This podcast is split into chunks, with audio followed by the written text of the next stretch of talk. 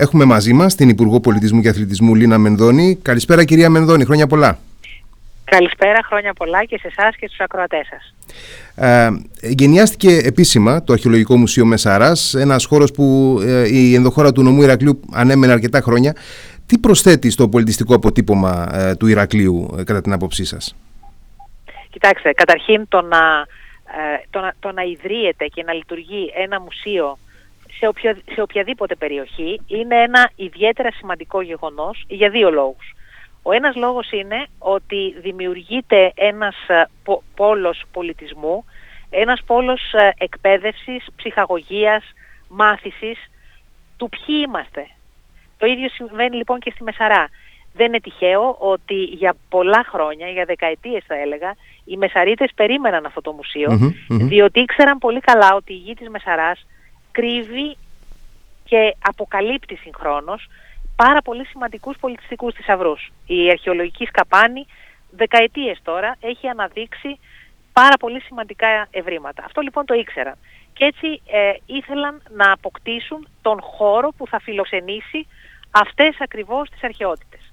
Το δεύτερο σημείο για το οποίο είναι πολύ σημαντικό ε, το να ιδρύεται κάπου ένα μουσείο είναι ότι λειτουργεί ως αναπτυξιακός πόρος για την περιοχή. Διότι είναι γνωστό, τεκμηριώνεται πλέον από πάρα πολλές μελέτες σε διεθνές επίπεδο, ότι ο πολιτισμός έχει άμεση σχέση με την οικονομία μιας περιοχής, της τοπικής κοινωνίας, της περιφέρειας, τελικά της εθνικής οικονομίας.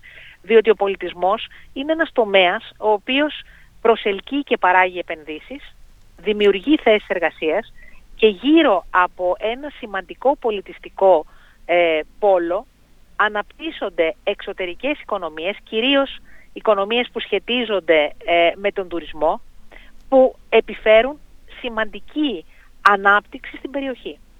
Επομένως, αυτομάτως η, τα εγγένεια, η ίδρυση και τα εγγένεια του μουσείου στη Μεσαρά δίνουν τέτοιου είδους δυνατότητες στην περιοχή.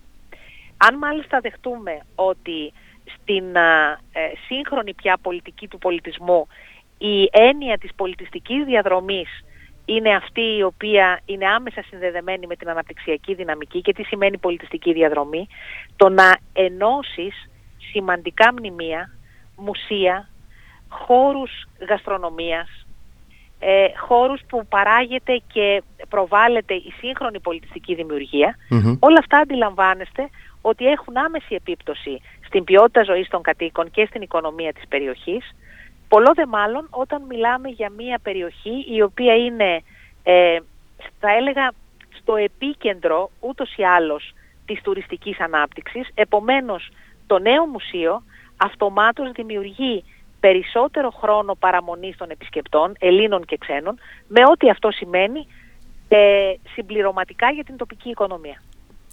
Ε, υπήρξαν στον χώρο του μουσείου που εγκαινιάστηκε σήμερα και διαμαρτυρίες από συγκεντρωμένους εργαζομένους των τοπικών υπηρεσιών του Υπουργείου Πολιτισμού ε, για τη μετατροπή του Αρχαιολογικού Μουσείου Ηρακλείου σε νομικό πρόσωπο δημοσίου δικαίου και μάλιστα αυτές οι αντιδράσεις τον τελευταίο καιρό έχουν έναν αξιοσημείωτο έτσι, χαρακτήρα και ένταση και διάρκεια.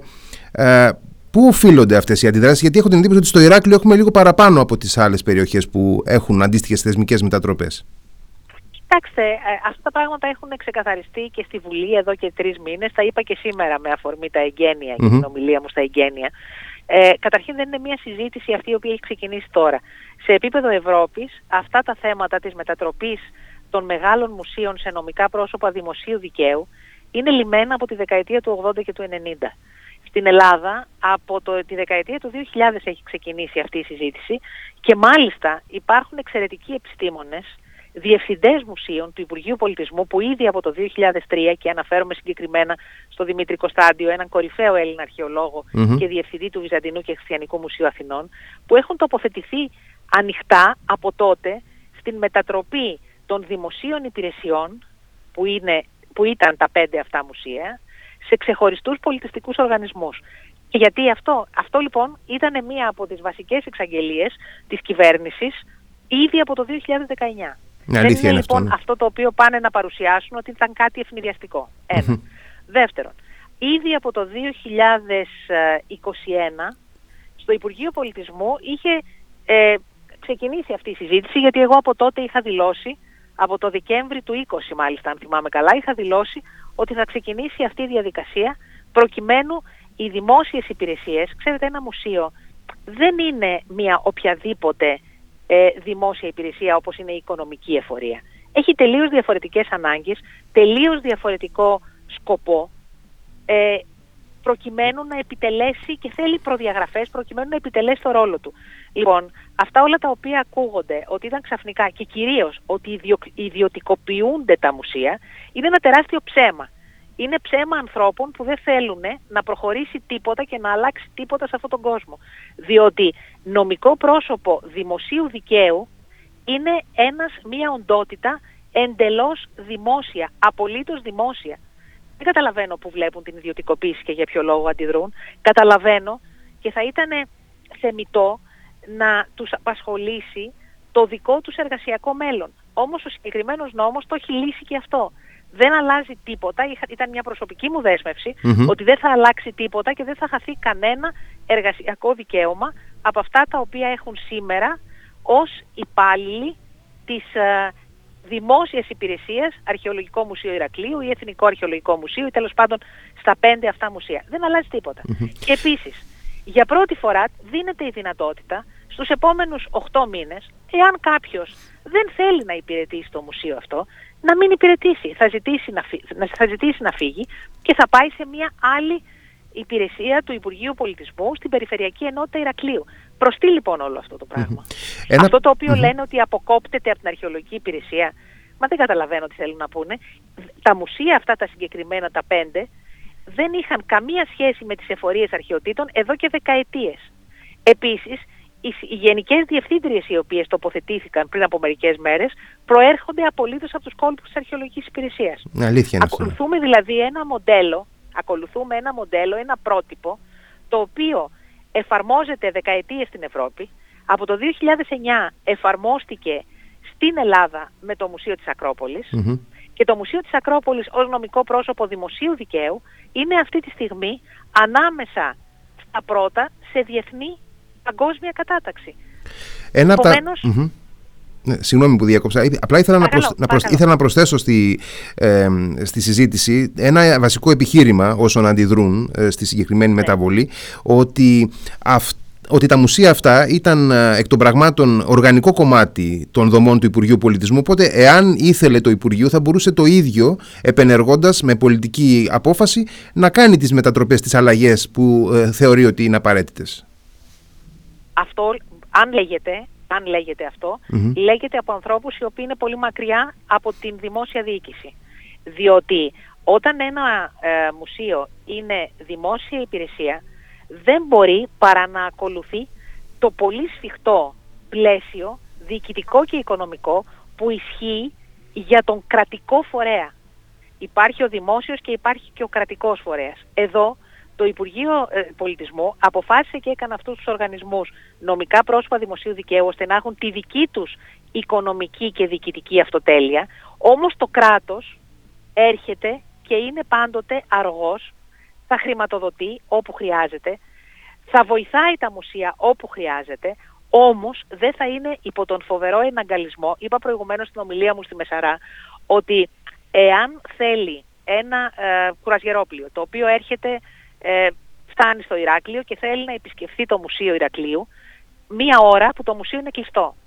Ακόμα και να, θε, να ήθελε η αρμόδια υπηρεσία να το ανοίξει, θα έπρεπε να ξεκινήσει μία σειρά διαδικασιών που θα ξεκινούσε από το Ηράκλειο για να φτάσει στον Υπουργό για να δώσει την έγκριση να ανοίξει το μουσείο μία ώρα Σήμερα αυτό θα γίνεται στο τοπικό επίπεδο με άδεια από τον Γενικό Διευθυντή και το Διοικητικό Συμβούλιο.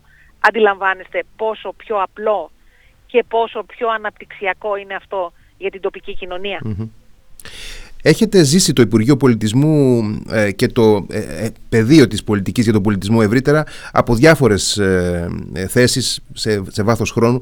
Στη διάρκεια αυτής της θητείας, εάν πιάσουμε την αρχή και το τέλος της που έρχεται σιγά σιγά, ποια προτεραιότητα θεωρείτε ότι μπήκε εξ αρχής σε κορυφαία θέση και μπορείτε σήμερα να πείτε ότι έχει υλοποιηθεί; Ή έχει δρομολογηθεί εν πάση περιπτώσει; Αυτά, αυτά τα οποία, δύο πράγματα μπορώ να πω. Ε, το ένα είναι ότι ο, ε, βάλαμε μπροστά την αξιοποίηση κάθε μορφής διαθέσιμου πόρου για τον πολιτισμό. Οπότε στα 57 περίπου έργα που παραλάβαμε ε, σήμερα έχουμε φτάσει στα 814, πράγμα που σημαίνει ότι ε, κάθε πόρος, όχι απλώς πόροι που υπήρχαν και έμεναν αναξιοποιητοί, αλλά χάρη σε αυτή την κυβέρνηση το Υπουργείο Πολιτισμού έχει περίπου 650 εκατομμύρια από το Ταμείο Ανάκαμψης. Αυτό σημαίνει ότι έχουμε παντού σε όλη την Ελλάδα καινούργια έργα πολιτισμού, δηλαδή προσθέτουμε, προσθέτουμε δημιουργούμε αναπτυξιακούς πόρους και πολιτιστικούς πόλους σε όλη την επικράτεια. Στην Κρήτη, για παράδειγμα, είχαμε ε, έργα περίπου 30 εκατομμυρίων, λίγο παραπάνω από 30 εκατομμύρια από το ΕΣΠΑ, το τρέχον ΕΣΠΑ που ολοκληρώνεται στο τέλος του χρόνου και από το Ταμείο Ανάκαμψης έχουμε άλλα 20 εκατομμύρια. Λοιπόν, ένας στόχος τον οποίο είχαμε είναι να δημιουργήσουμε εργοτάξια υπέρ του πολιτισμού, υπέρ των τοπικών κοινωνιών σε όλη την Ελλάδα. Και αυτό νομίζω έγινε. Ο δεύτερος στόχος είναι να ενδυναμώσουμε την σύγχρονη δημιουργία.